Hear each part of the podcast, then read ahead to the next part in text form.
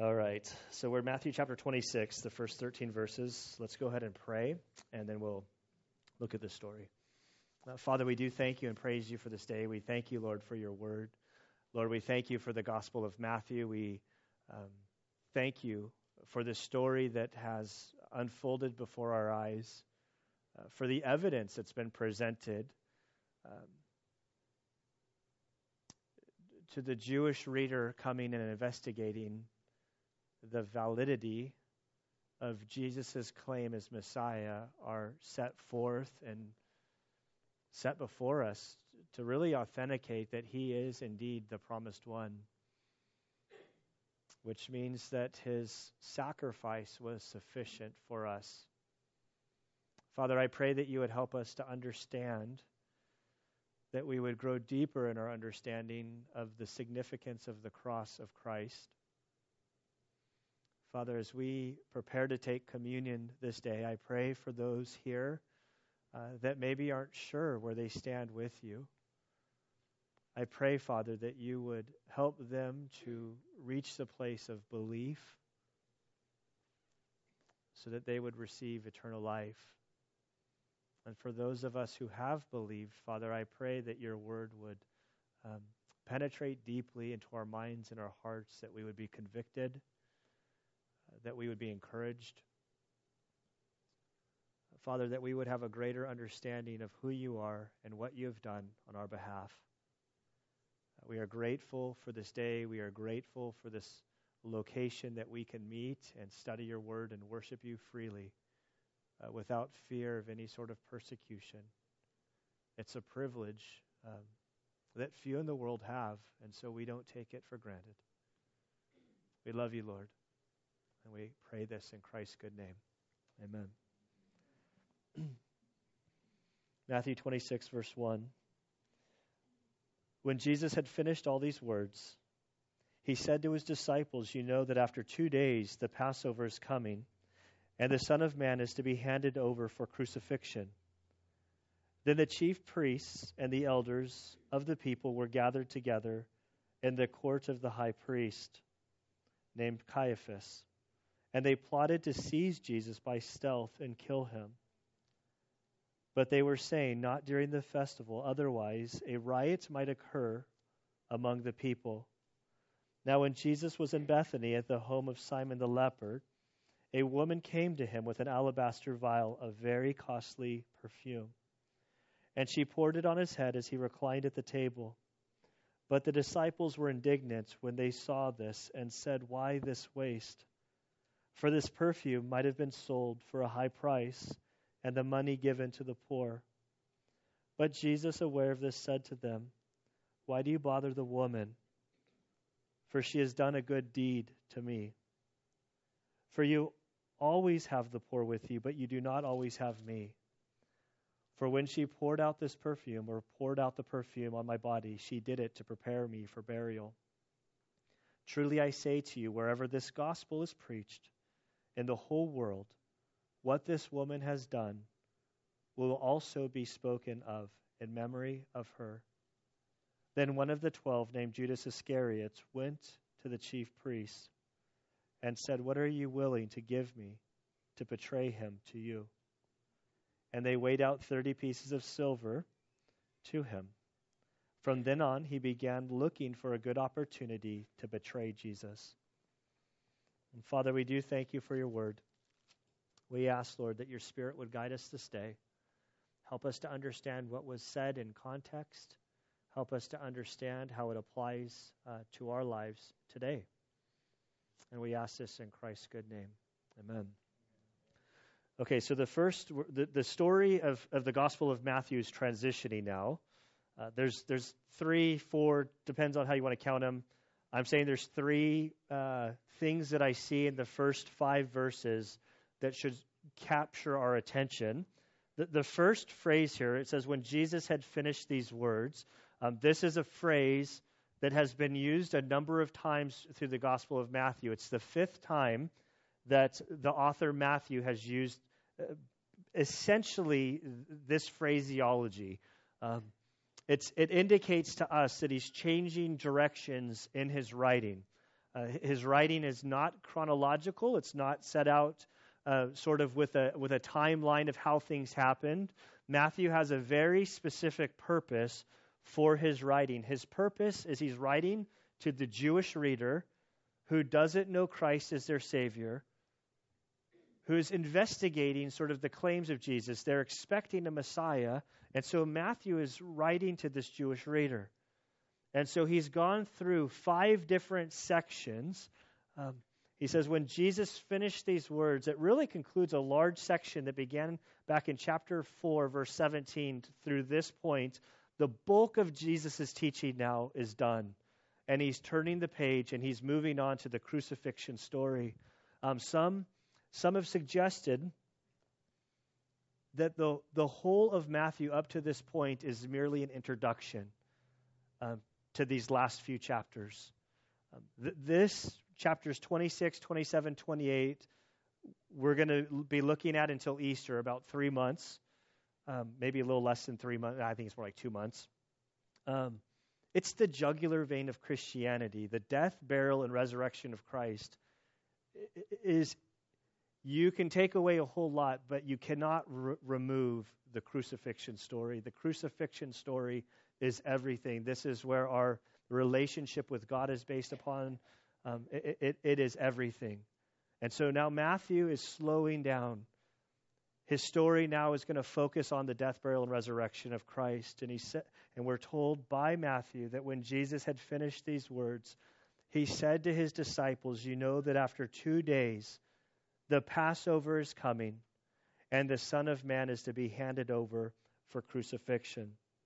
And so, the second point, the second observation, point number one is we see a transition in the story.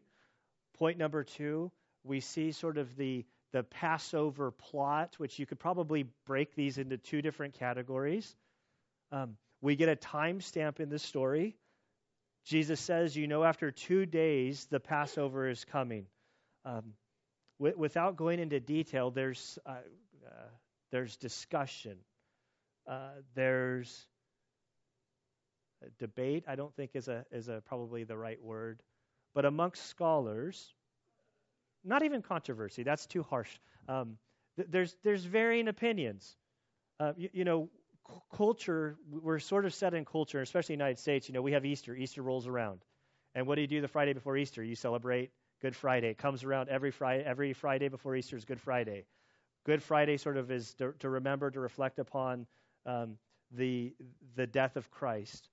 Now, all, the way we do our days is very different than how the Jews do their days, even even to this day. If you go to Genesis, you'll see that a day started at, at the evening, and then there was morning, day one, evening, morning, day two. And so, basically, from a Jewish mindset, right now we're we're basically concluding Sunday, and and later this afternoon we're going to start Monday. Um, Passover is a high holy day, which means they can sort of double up days. And I don't, I don't really want to dabble in the waters, but there's there's discussion whether was Jesus crucified on a Friday, was he crucified on a Thursday, was he crucified on a Wednesday? Um, I believe by our calendar he was probably crucified on like a Thursday. Possibly we can make a case for Wednesday, but but my point, without you guys can you guys can go study this on your own and and uh, come reach your own conclusion. Um, when he says it's after two days, and after two days it's the Passover. So now we know if the crucifixion happened on a Friday, we know we're at like the Wednesday. If it was a Thursday, then we think Tuesday. A lot of scholars will say they think this is Tuesday, or it could possibly be Monday. It's, but but we know it's two days before the crucifixion, the day of the week. We're not. Well, there's some discussion. We'll just say it's Friday because that's how we all roll for Good Friday. Um, so he says in two days the Passover's coming the Passover was to celebrate Exodus chapter 12. Remember, the people of Israel, they were in captivity down in Egypt. Um, this is one of my favorite stories in the Bible because of my, my daughter, Grace, who's now 11, but when she was about a year old, it was one of her favorite stories. It was one of the first stories when we did a little Q&A with her. We could always, when we, when we say, hey, what did Moses say to Pharaoh? She'd say, Let my people go. And she'd kind of like hold her fist up.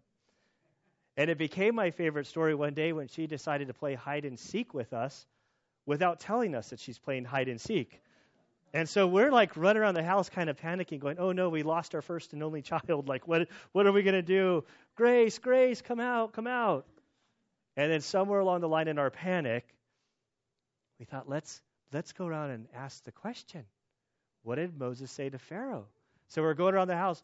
What did Moses say to Pharaoh? And eventually we got to a room and buried into a closet, we hear this, let my people go. And we're like, you got it, honey, we found her. so it's that story of, of Moses going to Pharaoh. All of the plagues came. Finally, the last and the most catastrophic plague came. Moses said, God said, if you want to spare your firstborn son, slaughter a lamb, put some blood on the doorpost, and when the angel of death comes, he'll pass over and spare the children. So the Jews did this, but the, the Egyptians did not.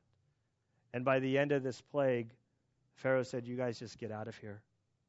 Um, leave, go back. And so they departed to the land. Passover, there's three holidays that are celebrated, um, three big ones in the Jewish faith. Um, and in, in Jerusalem, there are three major ones that were basically compulsory, that you were obligated to go. Uh, Passover was the biggest of all of them. 50 days after Passover, you have Pentecost. And then in the fall, you'd have the Feast of Tabernacles or the Feast of Booths or Sukkot. And so during this time, when Jesus says it's two days from the Passover, we need to understand the intensity of Jerusalem during this time. This, this was a small town, really, for most of the year.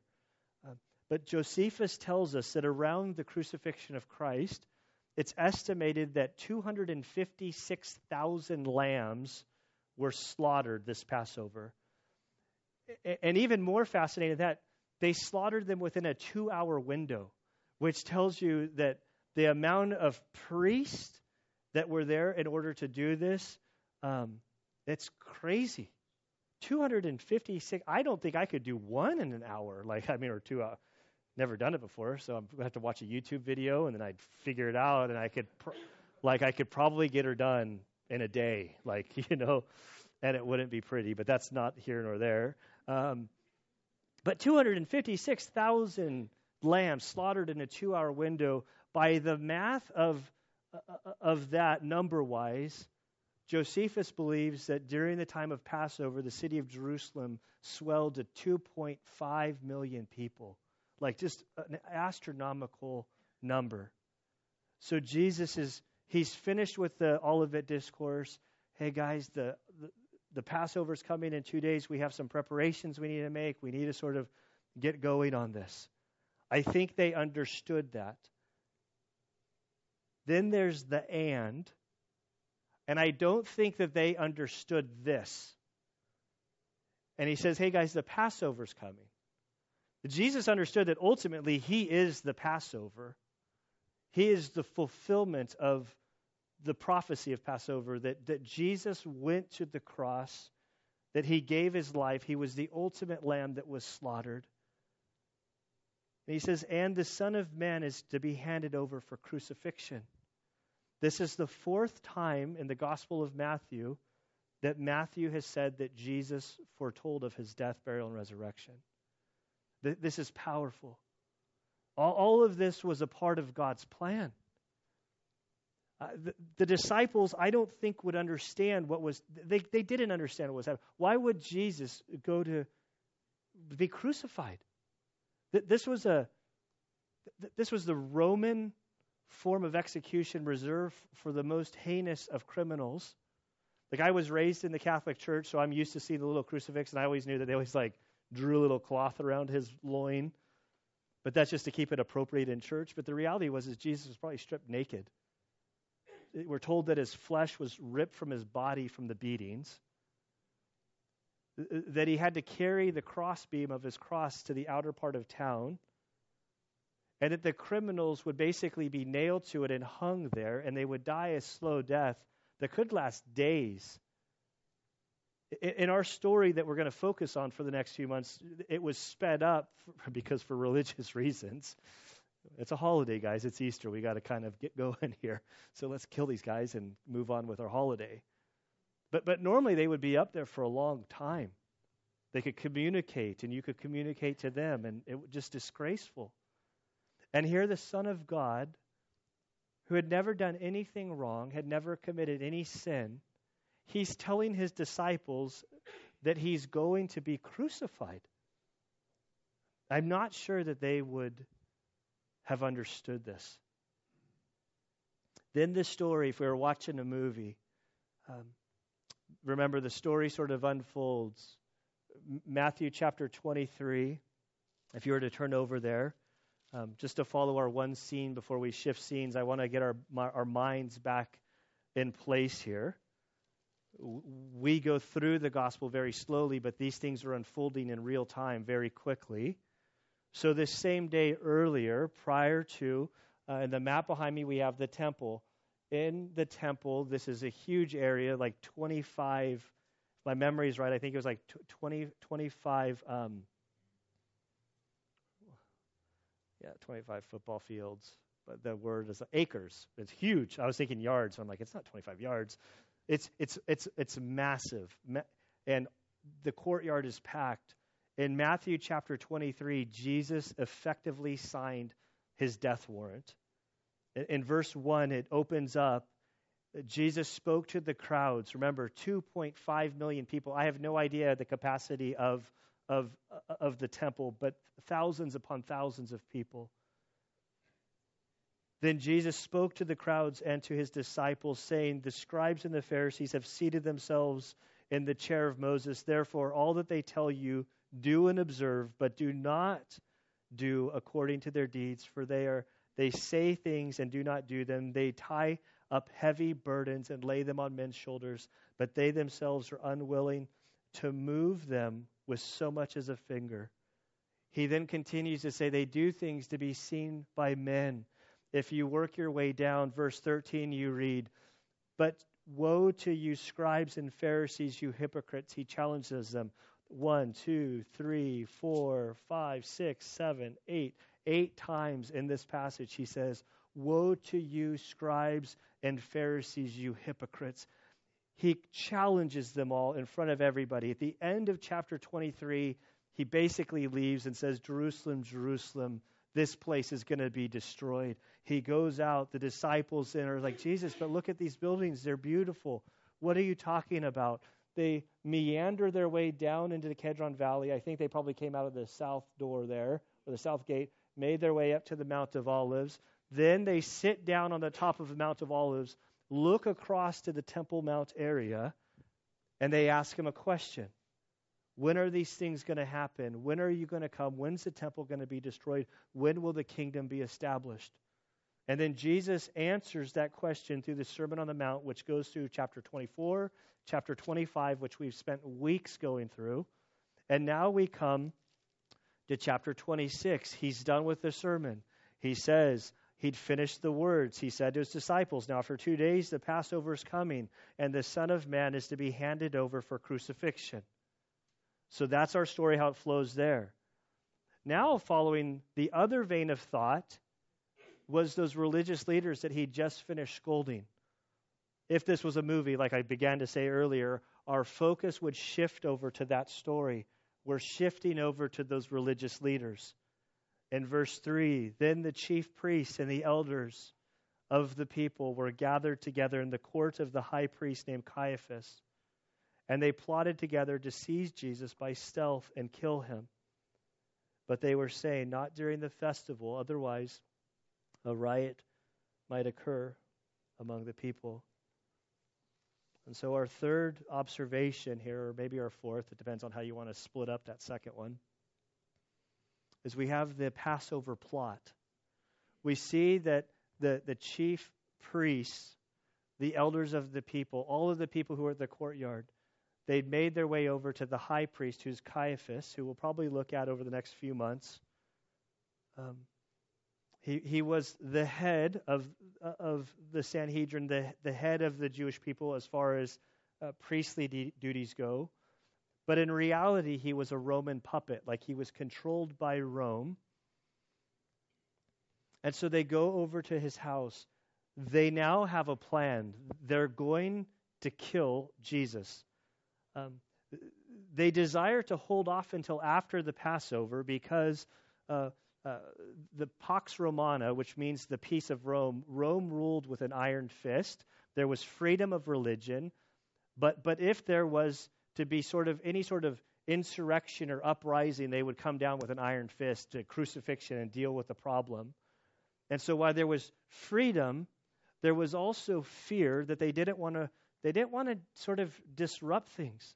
They knew that Jesus was well loved and well respected by many of the people. Uh, the, the, the, people were following him and listening to him. The, they, Jesus was, in effect, robbing the base of people from, from the synagogue or from the temple. So they say, We're going to kill him. We're going to get rid of him. But let's do this after the Passover. Because if we do it during the Passover, a riot could come about. And if a riot comes about, then we're going to get in trouble. Uh, Caiaphas certainly didn't want, like, he didn't want to get in trouble with Rome. The whole thing would come together much faster. They didn't anticipate that there would be a defector amongst Jesus' ranks. The story really, but without getting too far ahead, we're trying to figure out how to explain this.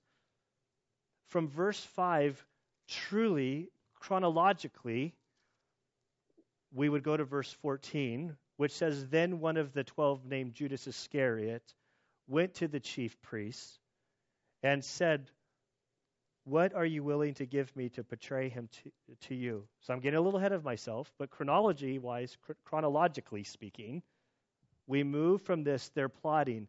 All of a sudden, there's a little, Hey guys, hey, you're with Jesus. Yeah, I'm actually one of the 12, and uh, I'm here to bargain.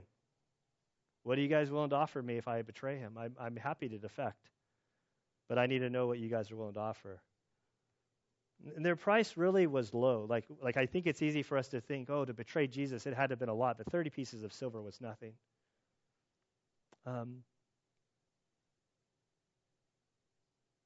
the whole execution of Christ would go down right on the Passover. See, what they didn't realize is they thought they were in control of things. They thought they were going to execute Jesus because they wanted him dead. But the scriptures make it clear that Jesus' life wasn't taken, it was given, that he had this plan all, of all along. From the time that he walked into Jerusalem or when he rode in on the colt, Daniel prophesied that to the day. This plan was set in motion back in Genesis chapter 3, verse 15 that the Father had a plan to reconcile people to Him, us to Him.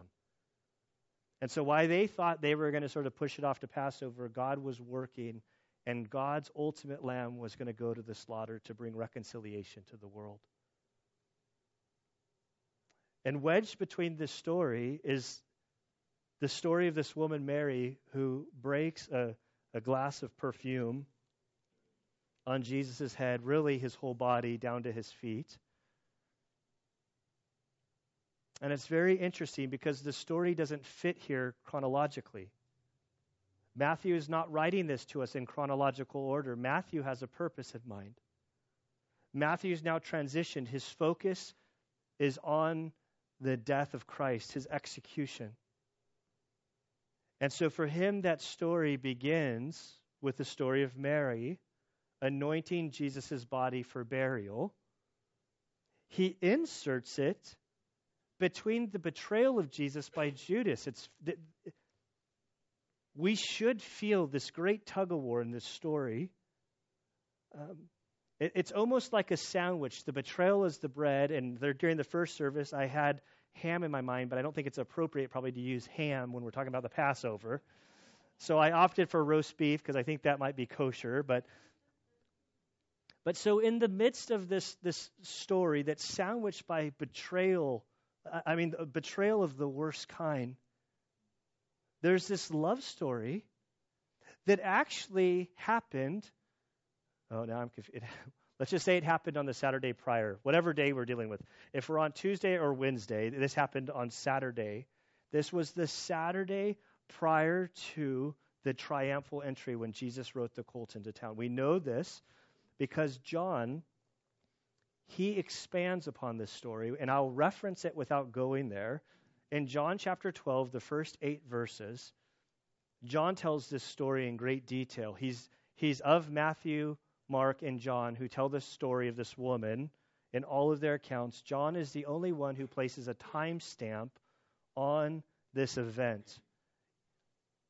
I don't believe that Matthew, his intention is a timestamp. Now, notice what it says in verse 6. Now, when Jesus was in Bethany, like if you understand the context and the dating of things, it's right there. Like now, when Jesus was in Bethany, he's going, "Hey, let's rewind the tape a little bit. Remember that incident when Jesus was there." Uh, now that we bring up Bethany, on this map behind me, it's it's probably not that clear for you all. Um, you can see the red box, and in that red box or the the the uh, rectangle-ish, that is the temple. Um, there's a little white line that runs uh, south to north. That's the Kedron Valley. Um, on the other side is the Mount of Olives. You can easily see the temple there. Um, and then we have Bethany over here. D- down here on the right is a one mile uh, sort of distance line. And so from the temple to Bethany is about two miles. So it's really close. Um,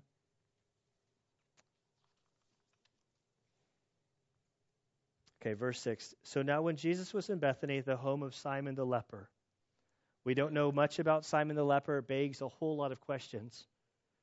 Um, is this guy actually a leper? If he has leprosy, which is a disease that sort of like eats away your hands, I've I've learned this. It's a it's kind of offensive. It's called the Hansen's disease, which is my last name.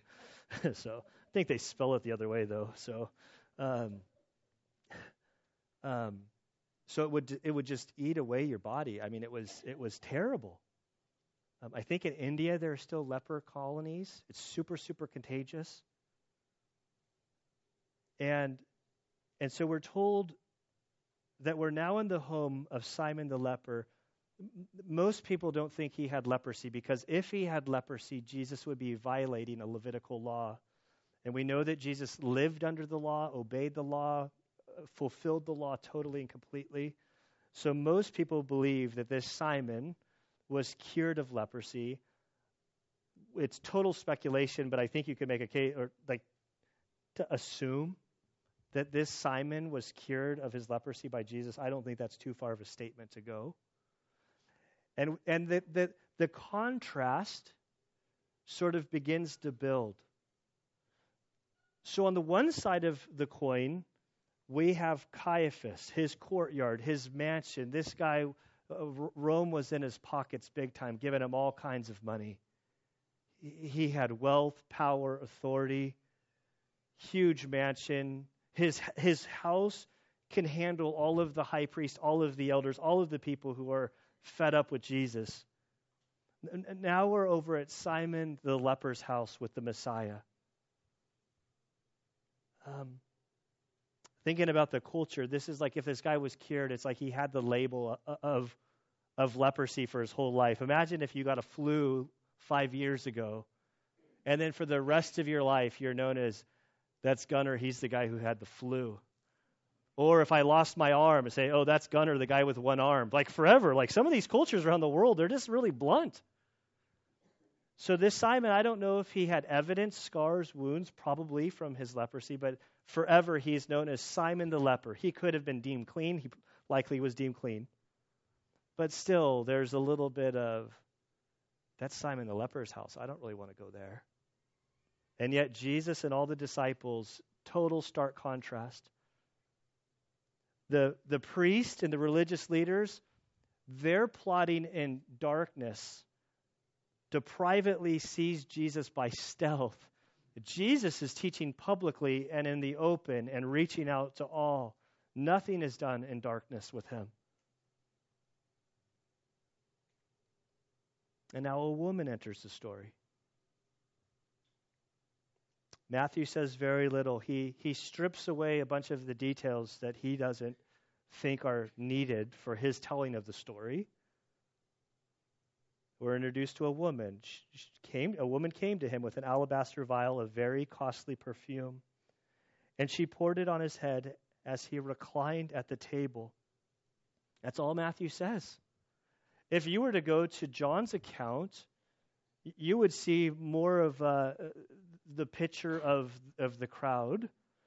Uh, we know that this woman is Mary, connected to Mary and Martha. In the other story, um, Martha's busy working behind the scenes. Um, in this whole story, I really don't relate to, to, to Mary at all. Like in, in the whole account of her life, um, like I really identify with Martha. Like if if I wasn't a pastor and didn't have to be up here in the front and talking, but like I think it's because I'm eh, like more of an introvert. Like people like I I can do this, but you guys all become just one person to me.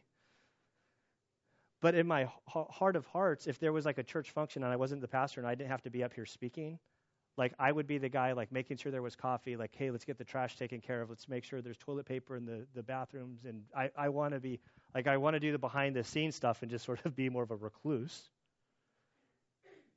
But when you're that kind of person like Martha, you tend to get like more frustrated with people who are not concerned about these things that are important, like the chairs being straightened out for and stuff, you know, like. But Matthew doesn't talk about Martha. Um, John tells us that that she came, and it was like when she shattered this vial of perfume.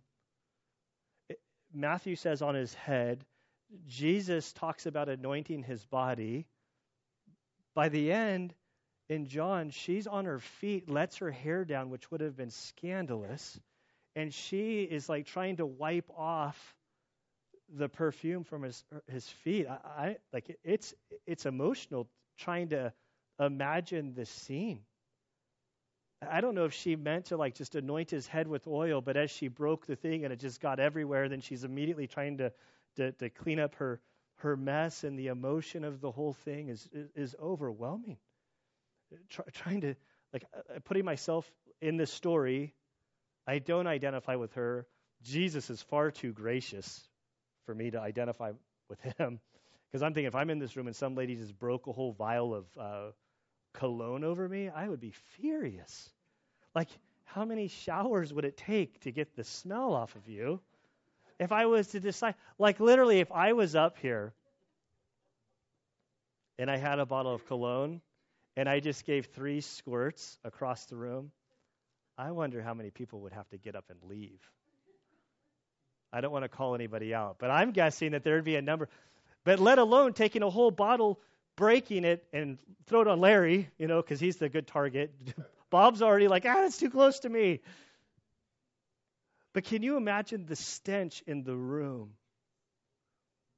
John lets us know, Matthew just says that, the, that this vial was really expensive. John lets us know very clearly that this was a year's wages that it was so expensive that if you wanted to pay for it, it would be a, year's wage. And I don't want to do the math. Like, just imagine how much do you make in a given month, uh, even after taxes? Like, I don't care. Just imagine what you make on a month, times it by 12. That's the value of this bottle. So she breaks it on his head, and the disciples were told, become indignant when they saw this. They're furious. It um but as we go through the story, when Jesus responds, we're told that Jesus was aware of what they were saying. So I think that they were speaking, but I almost get the idea that they're sort of murmuring behind Jesus' back, like they don't, like they know, like, or maybe Jesus is dealing with like, I don't know, stuff in his eyes. I don't know what's happening, but, but like maybe they thought there was enough distraction that they could talk and have a conversation without Jesus knowing, and they're furious. And they their first thing that they say is why this waste? And right away their question sort of strikes me is who owned this bottle of perfume? Mary. I'm trying to think of something I care about. Uh, I really like orange juice. I really like beef jerky. Those are the two things that come to my mind.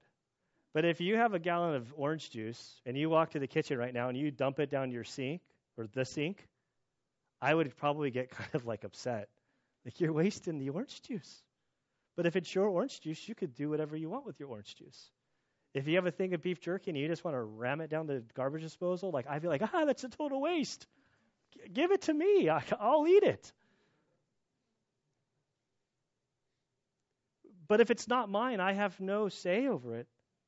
This bottle of perfume was not theirs. She she can do whatever she wants with it. But it's fascinating to me how we become such good judges of how other people should be managing the resources that God has entrusted to them. And if you begin by stepping out and, and giving and to see, like, hey, what do you think about this? When you meet with your tax preparer at the end of the year, oh, I tithe and I give. And he's like, well, you you could be doing much better if you invested that stuff. Like others can have opinions about how you use your resources. They go on and they make themselves, they're a little pious. They actually, John tells us that Judas Iscariot was leading this discussion. Matthew kind of puts all of them together. He says, well, this perfume might have been sold, but basically it wasn't theirs to sell. But they're saying if it was theirs, they would have sold it, and then the proceeds, a year's salary, I don't know how, like whatever number you want to plug in there. What they're saying was if she gave the perfume to them and they sold it, they wouldn't have even used that money for their own resources. They would have used it to basically give it to the poor, those in need, because that's a gracious thing to say. So they're kind of using their religiousness to sort of look down on this girl who is worshiping the Lord with her resources, but they're saying, oh, she could have worshiped him so much better. The whole thing is really convicting. Like, because I've told you who I identify, the, the disciples, like I, I, I identify with them. I'm all about frugality. I'm all about stuff. And I start seeing how, how Jesus is going to challenge them by what she has done. You know, today we we um, we prayed for Lindsay Gray, and when when we give and we support, and I encourage you that like you know to to to go. There's something about this last trip to Africa. Like here, I you know took the two guys, you know, Daniel and John. They needed my escort. Debbie hasn't let him go. that that the two guys needed an escort to go there, and then we sent teams of girls to the Philippines and now to Japan with no male escort to like keep them safe. So she's letting them like have it. It's super funny. But then to get to Africa on that first night and to see Joe and to say, "Hey Joe, what do I need tomorrow? How much money do we need for like getting a burger?" And say, "Well, there's no burgers in Nairobi." Like, like but I'm like, what do I need to get through tomorrow? Like my passport? He's like, I don't want you to have your passport. I want you to have a copy of your passport. No wedding ring, no computer, no money, nothing. Have your cell phone for an emergency, but if it's taken, you can replace a cell phone. If we're hijacked in the car, don't resist. Like, like, like, what did you guys get me into? And then to go there, and then like they, like Larry sold me out about this, like to see Lindsay. Like this 26 year old girl is flying a plane into combat regions in Sudan where there's war breaking out, where they're evacuating people. But the thing that, like, it's it doesn't strike me that she's doing it. That doesn't bother me now at this stage of my life. What bothers me is, especially when she visited, and her parents came. That her parents have two little girls, and, and they're just like, Lord, if you want to take my daughters to, to use them overseas, so be it. Oh. And I'm and I'm looking at this story saying, Lord, whatever I have, you can have it. Like, it's really hard for me to do this. And my inclination is to sort of like, I can be there in one moment and say, Lord, everything I have is yours. And then a couple days later, I kind of, it's really easy to kind of start worshiping the stuff that He's blessed me with. And I look at the story and say, could I write a check for one year of my salary to something that He has asked me to? Now, I don't think He's actually asked me to do that. So as I argue with myself in my head, I'm like, well, I don't think God's calling me to do that, which I don't think He's called me to do that, but maybe that's just my flesh kind of like but the, the issue isn't whether I do or I don't. The issue is, am I willing? Everything that I have is His. And, and He wants us to go through life with our arms open and willing and And he might not. Like, uh, God's like really gracious. Like, he's like, not real. He is super gracious. Amen? God has blessed me like far more than I could have ever, ever, ever asked for. And I'm not even going to talk about what I deserve because I probably deserve prison. And so Jesus then looks at the disciples as they're talking about how much better they could have managed the resources that were trusted. Verse 10 Jesus, aware of this, said to them, Why do you bother this woman? I love how he just protect. Like, why are you guys harassing her? Like, what she's done is a good thing to me. And before he goes on to the purpose of of, of what she has done that is so good, he's sort of going to address their whole little, what I think is probably a false statement on their part. Oh, if we had that, we would have sold it, we would have run immediately, gone down to local Salvation Army, and we would have just cooked up lunch for the next year, taking care of people and doing all of this stuff. And Jesus says to them, and he quotes actually from, from Deuteronomy 15:11, and he says, he doesn't really quote, but he speaks it. Um, For you will always have the poor with you, but you do not always have me. Now, first off, just to sort of say this verse as it's very easy to misuse this verse to say, oh, you see a homeless person, you see a need.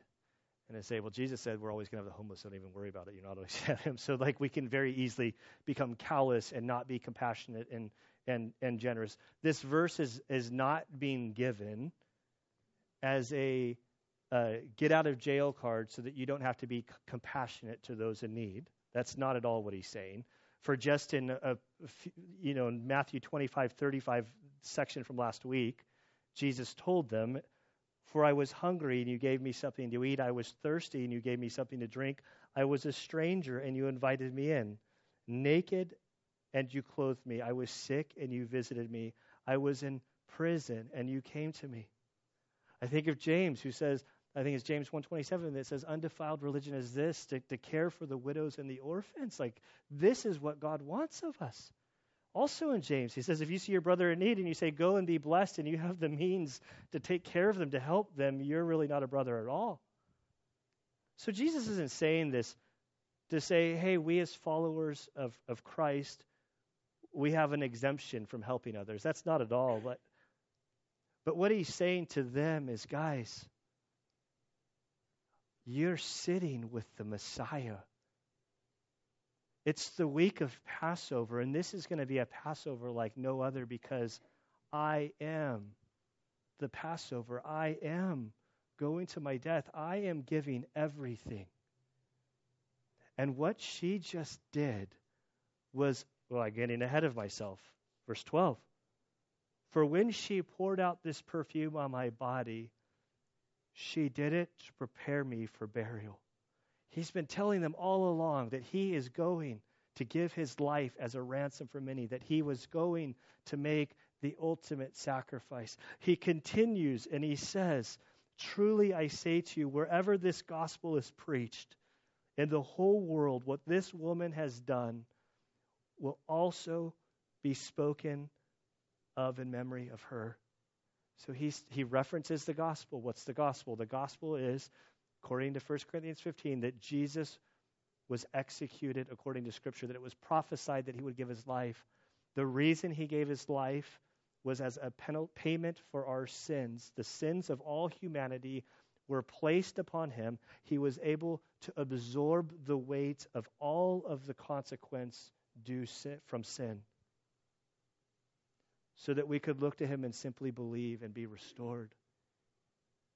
He took our sin in whole, not in part, as that old hymn goes.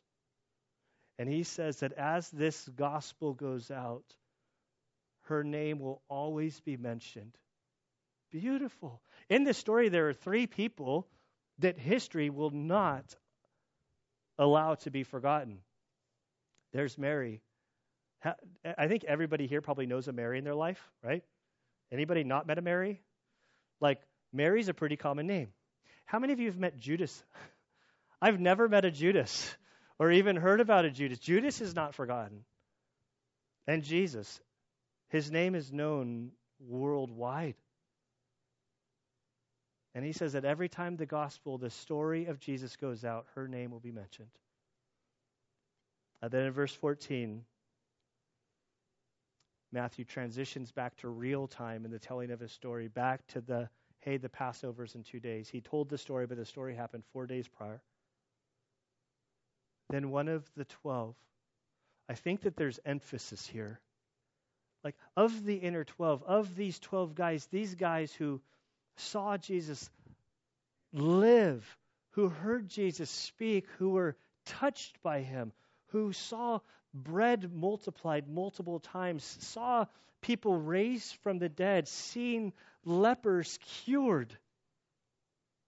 These guys that were in his innermost circle who saw everything that he did. One of those, one of those turned on him. Judas Iscariot, he goes to the chief priest and he says, What are you willing to give me to betray him to you? Now, the story always reminds me there's, there's, a, there's a missionary, Don um, Richardson. He wrote a book called Peace Child. Highly recommend the book. There might even be a movie, um, but, but, but the book is great.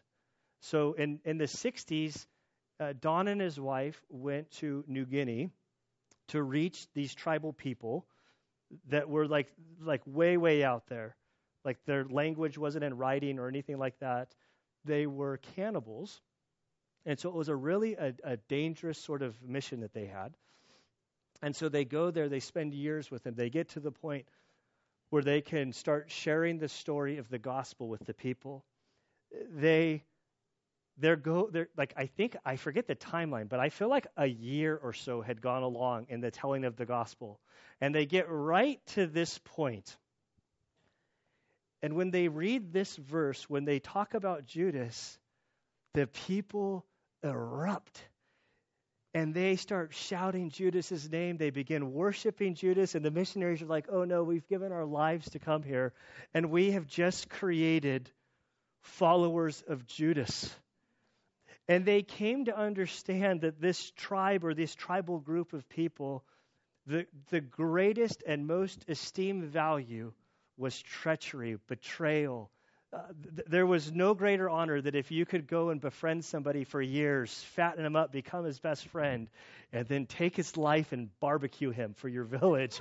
like, that was the greatest thing that could possibly happen.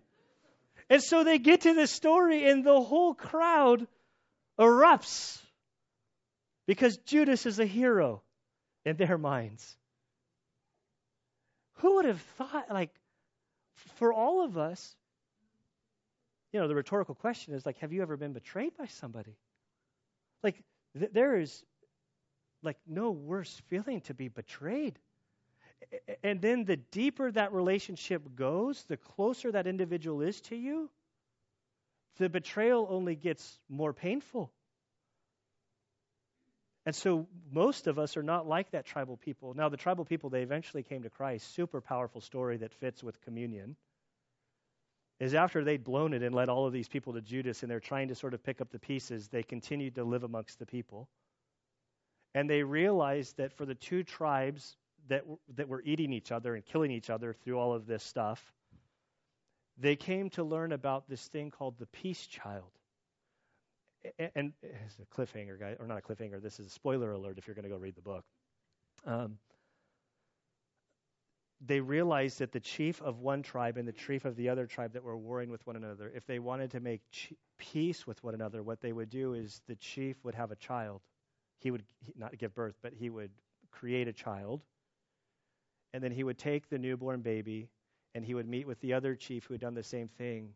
And then they would give their children, their sons, to the other tribe. And that's how they would make peace with one another. And through that, they were able to then tell the story of Jesus, who is the ultimate peace child. That that's what Jesus did.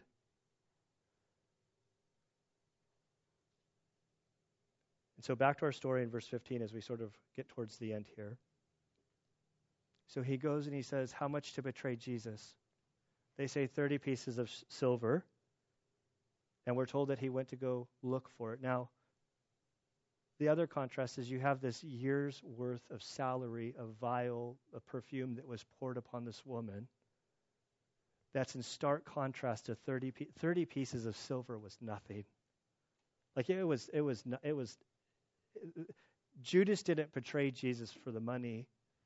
I believe that Judas betrayed Jesus because he didn't like this whole where the Messiah was going, this talk of the crucifixion, the if you want to follow me, then you need to surrender all.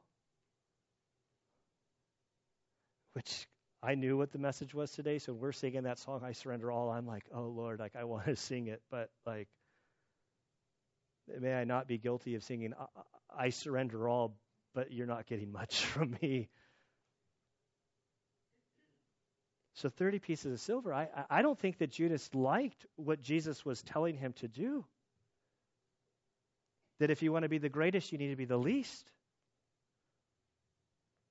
And I think Jesus or Judas was looking for a step up. He goes over to the high priest, Hey, you guys are looking for Jesus. I'm on the inner 12. Make an offer. Anything. I'm ready to sort of turn him over to you. And I'm thinking that he's thinking that if he surrenders Jesus, I don't think he thought that they were going to kill him. Because when they do arrest him and he realizes suddenly he has remorse, not repentance, he goes and he throws the money away and he goes and he hangs himself with no evidence. The scripture makes it clear that he did not come to trust in Christ, even though Christ would have totally forgiven him for the ultimate act of betrayal. I just don't think he liked the direction that Jesus was going. I don't think he liked that Jesus was telling him to live this way and and before we start throwing stones at Judas, I think we need to examine our own lives and what parts are we holding back from Christ. If he is Lord, he's Lord over all. So when I look at the story and I look at Judas and I see this like guy who was so close to, to a group of church people, there's a warning here to us. Like you can be close to the kingdom, but not in relationship with the king. And so, communion today, as we take communion, th- this is the jugular vein of Christianity. And if you're not certain about where you stand, I want to make it really clear that there are two categories of people. There are those who have rejected Christ. There are those who have rejected Christ who can, hopefully not in our Sunday school, but they teach in Sunday school. They go to church. They read their Bible. They do all this stuff.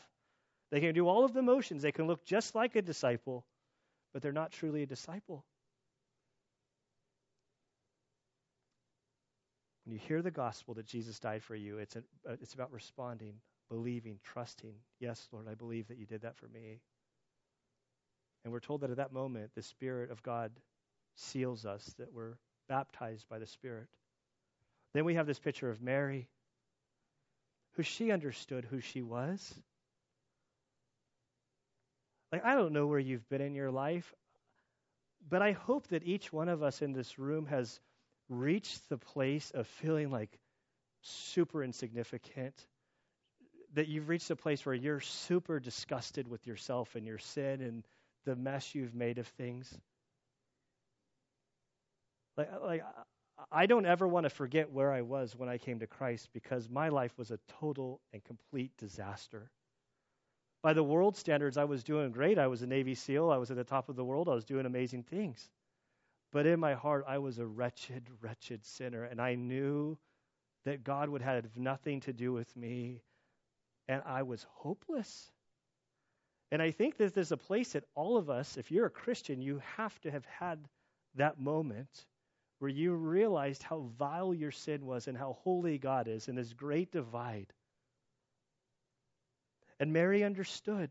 She recognized that breaking this vial over Jesus' body although it was a year's salary, that wasn't a sacrifice at all for her in light of what he was about to do for her. Like Jesus understood clearly, he was heading to the cross. Today we take communion. We have a cracker and a little juice. They're symbolic. And when we take communion, what we're forced to do is we're forced to evaluate how are we doing with God. And if you're not a Christian, well, communion is not really for you, but to become a Christian is really easy. That's saying, I believe. And so for the non Christian, you're presented with the gospel that Jesus' body was broken for you. And it's just about belief. There's nothing for you to do other than believe, to trust in his work, that it was sufficient for you. For those of us who are Christians and are taking communion, it's a time for us to reflect inwardly on our lives. To say, Lord, what areas am I holding back? What areas, uh, what sin is in my life? It's a time for us to confess. But we should only glance at our sin and we need to gaze into the eyes of Christ. And as we gaze into his eyes, we're reminded that the body or the cracker is it's symbolic of his broken body, that he went through this for us. His blood is the new covenant, that he, his death on the cross was sufficient. And finally, as we take communion, it's our time to be reminded that we've been given this commission to proclaim the Lord's death until he comes. So four guys are going to come up. We're going to I'm going to pray and we're going to distribute the elements. Uh, but as the elements are going out, I just ask you to bow your head. Um, and just to sort of reflect areas of your life. Maybe you've never trusted in Christ, and you just need to simply believe. For those of us who have trusted but haven't, those of us who have trusted but we have sin in our lives, it's a time for us to sort of um, to confess. The Bible makes it very clear that as you confess your sins, He is faithful and He cleanses us of all unrighteousness. And I'd also ask you to ask God to sort of who are the neighbors, friends, people in your life that you don't you know don't know Jesus that you can be an agent for him to share the gospel with. So I'm going to pray and then we're going to distribute the elements. Father, we do thank you for the story. This great story of love and betrayal uh, wrapped into one. Father, we thank you that you sent your son as the ultimate peace child for us. Help us to understand in greater detail, greater clarity, that the callousness of our hearts would be lifted to feel the weight of the suffering and the anguish and the sacrifice that you made on our behalfs. Father, as we prepare to take communion today, I ask that you would, Lord, for those of us that don't know you as Savior, I pray that you would help them to understand that this is a gift. It wasn't free and it wasn't cheap, but it's the ultimate gift that could ever be given. And for those of us who have believed, Father, I pray that you would help us to really examine our lives. We all sang this song, I Surrender All. But Lord, I pray that you would help us to really examine our hearts, that we would confess sin, that we would surrender to you everything that we have, for it's all yours. And it's nothing in light of what you've done for us. And so, Father, as we pray, as we reflect, bring to mind those we know that don't know you. Give us the courage to be a light to them. I pray that you would give us uh, your love for those that we don't know that don't know you. We love you, Lord. We pray this in Christ's good name.